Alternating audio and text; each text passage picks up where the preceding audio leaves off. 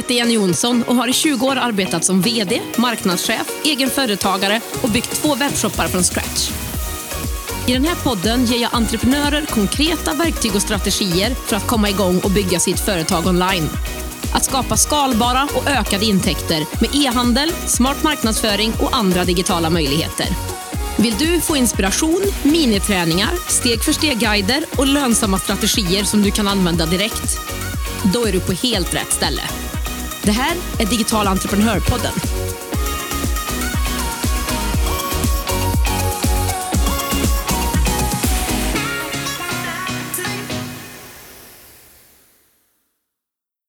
Alltså redan avsnitt 45 av den här podden och det är så fantastiskt att få vara här med dig varannan vecka. Men vad säger du, ska vi dyka rakt in i det här avsnittet då? Vi ska prata om att välja packmaterial för din e-handel och det här är ett ämne som jag vet kan vara lite rörigt i början när man ska starta sin e-handel och kanske till och med under tiden som man driver sin e-handel. Men fortsätt lyssna så ska jag ge dig så mycket konkreta tips jag bara kan. Och lyssna även till slutet för då kommer jag ge dig ett tips på vart du kan hitta modernt och snyggt packmaterial. Okej, okay har du fysiska produkter, alltså saker som man kan ta på, som du säljer i din e-handel, så måste ju de här ta sig till din kund på något sätt, eller hur? Efter du har fått en order. Och Det är ju här packmaterialet kommer in. Det vi ska prata om idag och det är emballaget som du skickar i till din kund. Det är till för att skydda din produkt, men även för att förmedla en bild och en känsla av ditt varumärke till kunden som öppnar. Det vi inte ska prata om i det här avsnittet är förpackningen till din produkt. Till exempel, du säljer eh, tio hårnålar och du vill ha en påse eller en liten låda som de ligger i som en förpackning till produkten. Det pratar vi inte om, utan själva packmaterialet som du skickar det här i till din kund. Bara så att vi är på samma spår innan vi börjar. När du ska välja packmaterial är det första du behöver tänka på vilka olika typer av varor som du ska skicka. Är det en och samma produkt så är det ofta så att man, det räcker med en eller max två typer och storlekar av kartonger eller påsar. Ibland kan man behöva ett par storlekar om kunden köper flera produkter samtidigt. Men oftast kanske man hittar en kartong som till exempel fungerar även om kunden köper två eller tre produkter så har jag i min webbshop med ringaskar och i den kartongen som jag har där så är den liten så att den funkar för en ask. Men det går även att utan problem egentligen skicka fyra stycken samtidigt. Och Det är någonting som jag då säljer ringaskarna kanske till bröllopspar eller förlovningar. Men jag har också ett som jag kallar för stylingkit och det köper ofta bröllopsfotografer eller andra typer av fotografer som de kan få välja mellan då fyra olika ringaskar och olika färger så att man kan ha en gång kanske man vill ha en röd, en gång kanske man vill ha en svart när man fotar och sådär. Så då funkar det för den som vill ha till bröllopet, den som vill ha en ask till en förlovning eller den som kanske fotografen då, som vill ha fyra stycken färger. Allt det går i samma ask. Och andra småprodukter som jag har i den webbshoppen går också i den asken. Så att det blev en supersmidig lösning. Där räckte det med en fin och enkel ask. Men när jag adderade även smycksbrickor till den här webbshoppen som var lite större, de fungerar inte den här lilla lådan längre utan då köpte jag en större, lite kraftigare pappersbox. Och I den här går ju de större produkterna i, men såklart även de små produkterna om det är så att man köper en större smyckesbricka och en ringask till exempel. Så när du har flera produkter får du fundera på hur det blir om kunden beställer den varan, den och den varan ihop eller den, den och den varan ihop och försöka att inledningsvis köpa så få olika packmaterial som det går, men för att det ska funka att skicka. Men har man fler produkter behöver man ju oftast kanske mer än ett typ av emballage. Och Det kan också vara så att en av de sakerna du säljer i din webbshop kräver en hårdare och starkare kartong än resten som kanske kan skickas med en påse. Och Då blir det ju bättre och billigare att skicka allt som går i påsen än att lägga allt du har i den kartongen. Så då får man ha de två olika varianterna. Så man får vara lite av en detektiv när man köper packmaterial för första gången och vara lite öppen för att testa olika saker. Och Som jag nämnde nyss, det är en sån här grundval också. Behöver du ha en kartong eller fungerar det faktiskt att skicka med påsar? Fundera på vilket sorts packmaterial som du har behov av. Och Just när det gäller kartonger så finns det också olika tjocka kartonger som enlagers wellpapplådor, tvålagers wellpapplådor. Och det här är också lite beroende på vilken produkt man har. Och här skulle jag säga att lådor med ett lager wellpapp fungerar jättebra till lättare typer av produkter. Det funkar till mina ringaskar till exempel och andra typer av som jag sa, lättare produkter. Och sånt också som inte flyger runt inne i kartongen så det kan slå sönder eller kanske försvaga eller knäcka kartongen. Då funkar enlagerslådor. Tvålagers kartonger då, de är lite starkare och de räcker vanligtvis till de allra flesta normaltunga saker. Men är det så att varan du ska skicka är i tyg eller inte är ömtålig eller är liten så är en sån e-handelspåse ett jättebra alternativ. Då behöver du ingen kartong och kan spara lite kostnader där. Men är det så att du liksom har bestämt dig för en viss typ av upplevelse när din kund öppnar och jag ska ha en kartong för att det är det jag har tänkt mig.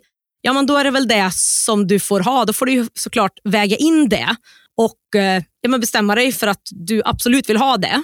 Men vi ska prata lite mer om det här med unboxing och upplevelsen alldeles strax tänkte jag. Digital entreprenörpodden görs i samarbete med Payson. Betallösningen som hjälper dig som företagare att säkert ta betalt på nätet. Oavsett om du är nystartad eller har varit igång ett tag. Efter att själv ha testat andra betallösningar vet jag att Payson är ett givet val för mig för min nästa webbshop. Jag är igång med min försäljning inom 24 timmar och jag får personlig hjälp och en partner som bryr sig om och vill boosta mig och min e-handelsresa. Det är gratis att öppna ett konto på payson.se. Det finns inga fasta kostnader eller startavgifter och dina kunder kan själva välja det betalsätt som passar dem bäst i din kassa. Läs mer och kom igång direkt på payson.se.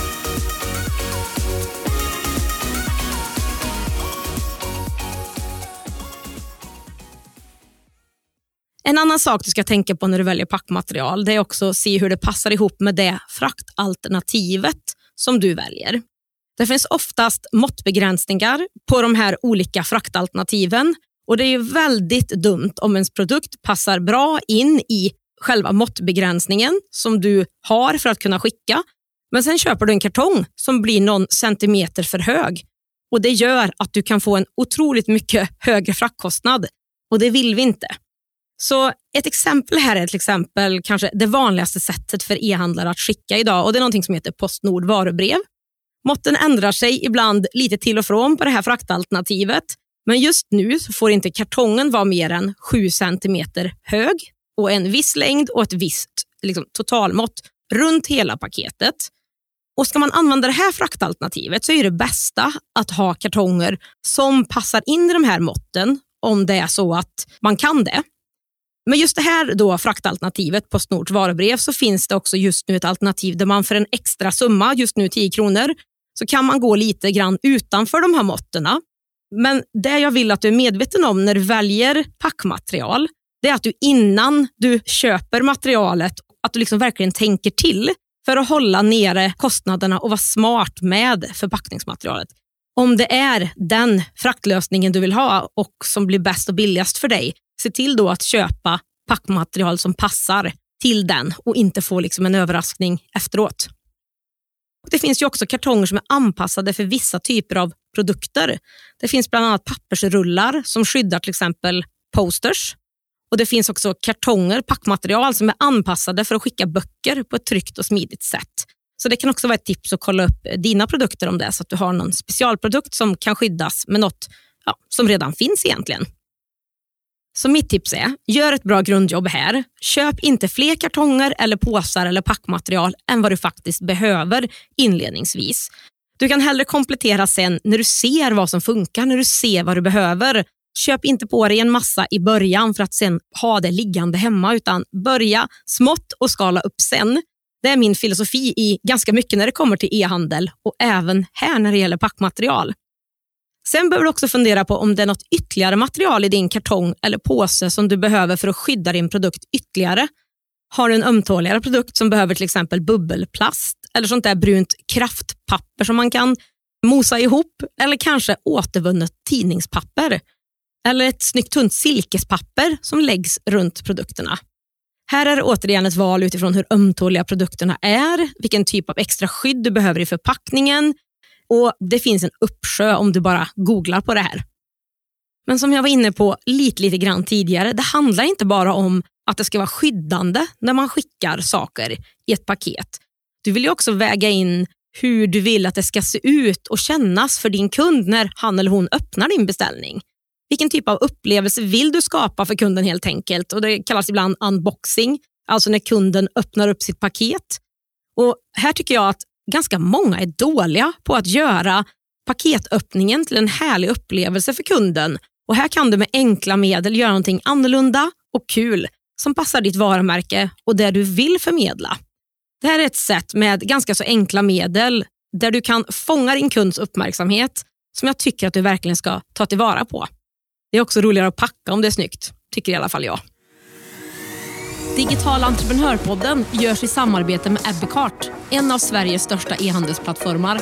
Ebbecart vill ge alla möjlighet att starta och driva en grym webbshop och är den plattform jag själv använder och rekommenderar för dig som vill starta din e-handelsresa.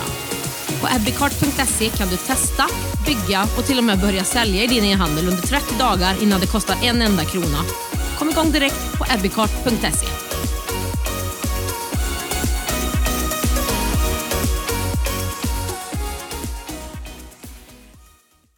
Här kommer jag ihåg när jag skulle starta min första webbshop och jag hade storstilade planer. Jag tänkte egna kartonger med eget tryck, egen packtejp, egna tackkort. Och efter att ha letat runt insåg jag rätt så fort att det blev inte ekonomiskt försvarbart för mig att göra så. Det var inte värt det helt enkelt. Och Oftast när man är helt ny så är det en för stor kostnad för att göra specifika egna kartonger eller egen tejp eller någonting. Det är liksom inte värt det mot vad det ger. Och Jag tycker att man kan göra det lika snyggt med lite kreativitet och mer kanske standardkartonger. Men är det så att du har ett lite mer exklusivare varumärke, exklusivare produkter, har bestämt dig för att det ska levereras på ett visst sätt, så kanske det absolut är helt värt att från början avsätta den summan, ta fram egna kartonger och sådär. Här får du fundera på att lägga in i din budget och prioritera utifrån vad som är viktigt för dig och ditt brand och se till att allting hänger ihop och att man känner igen sig från din webbshop till dina sociala medier och ända ner till packmaterialet. Men som jag sa, det går att göra en hel del med vanliga kartonger eller påsar också. Du kanske kan ta en standardkartong och addera ett snyggare silkespapper i en färg som passar ditt varumärke och så sätta en snygg etikett på det. Det blir jättefint. Och När man letar efter kartonger så kanske man kan se om man hittar en kartong som inte bara är helt brun utan vit eller svart eller en annan färg. Och Sen kan man sätta en etikett eller någonting på den också. Så det finns många sätt att få ett snyggt packmaterial som avspeglar ditt varumärke mer än att ta fram ditt eget packmaterial med din egen logotyp från början. Och Någonting som kan göra att ditt paket sticker ut mer och skapar en mer personlig koppling till din e-handelskund så är det ett personligt tackkort det här skapar också mer försäljning i form av återkommande kunder. Skriv en personlig hälsning med kundens namn och till exempel ett tips och signera med ditt namn längst ner. Det kommer garanterat att få din kund att känna sig uppskattad och kanske det allra viktigaste, komma ihåg dig till nästa gång som den ska shoppa igen. På ett tackkort kan du även påminna kunden om dina sociala medier, be dem att tagga dig när de använder din produkt så att du också kan dela det i dina kanaler. Och Har du inte tackkort så kanske du kan handskriva någonting inne i kartongen eller på påsen. Ja, men jag har några saker till som jag vill lyfta i det här poddavsnittet. Och det ena det är det här med kostnader. Packmaterial, tackkort och annat kostar. Glöm inte att ha med det i din budget och att lägga på det i ditt pris på produkten eller på fraktpriset. Var medveten om att det kostar och det har också blivit mycket dyrare till exempel med papperspriser sen pandemin. Så glöm inte kostnaden så att det blir en överraskning för dig sen utan ha med den direkt ifrån starten. Och När man pratar om packmaterial och frakt kan man inte, inte prata om miljö och hållbarhetsaspekten. Här vill jag att du ska vara medveten om och se hur du faktiskt kan göra på bästa sätt utifrån dina produkter och din ekonomi. Men grundläggande, de flesta av oss har nog fått en pytteliten produkt i en stor kartong och sen en väldans massa fyll runt om när man har beställt på nätet. Det har i alla fall jag. Och Jag har fått det av riktigt stora företag och e-handlare och jag tycker inte alls att det känns försvarbart miljömässigt. Dels att skicka en massa luft i paketet som tar plats i bilen som kör ut det, eller att det är onödigt stort eller väldigt mycket packmaterial eller fyll. Nej, kunderna förväntar sig bättre än det idag. Så här behöver du fundera på det jag sa i början, så att du får bra packmaterial som är anpassat till just dina produkter.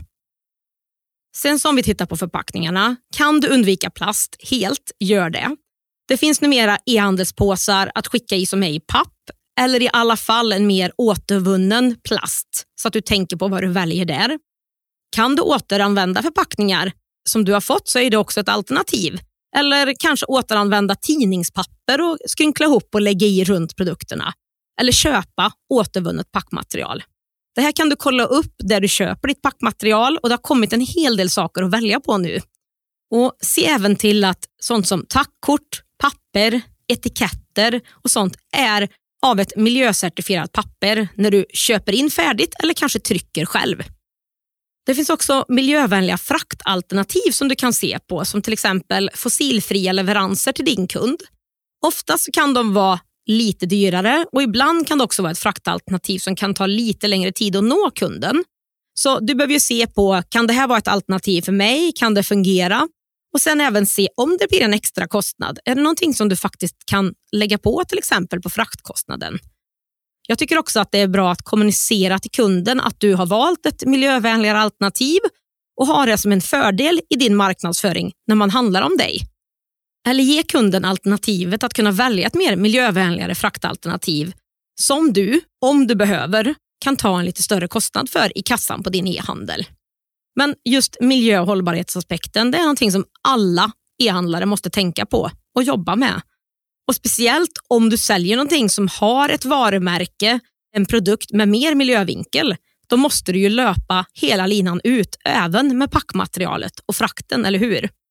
Och Vi pratar ju inte mycket om just fraktavgiften och vad du ska ta betalt för din frakt i det här avsnittet. Men jag vill bara säga att du absolut inte behöver ha gratis frakt till din kund eller gratis byten eller gratis returer. Och Om du absolut måste erbjuda en eller flera av de här sakerna gratis för att vara konkurrenskraftig i din bransch så kanske det är så. Men annars så är ju just det här saker som du faktiskt kan ta betalt för. Returer eller byten. Det här är ett sätt för dig att kunna bli mer lönsam men också hjälpa konsumenterna att tänka sig för innan de beställer och returnerar så att det blir en mer hållbar situation, mindre frakter och sådär.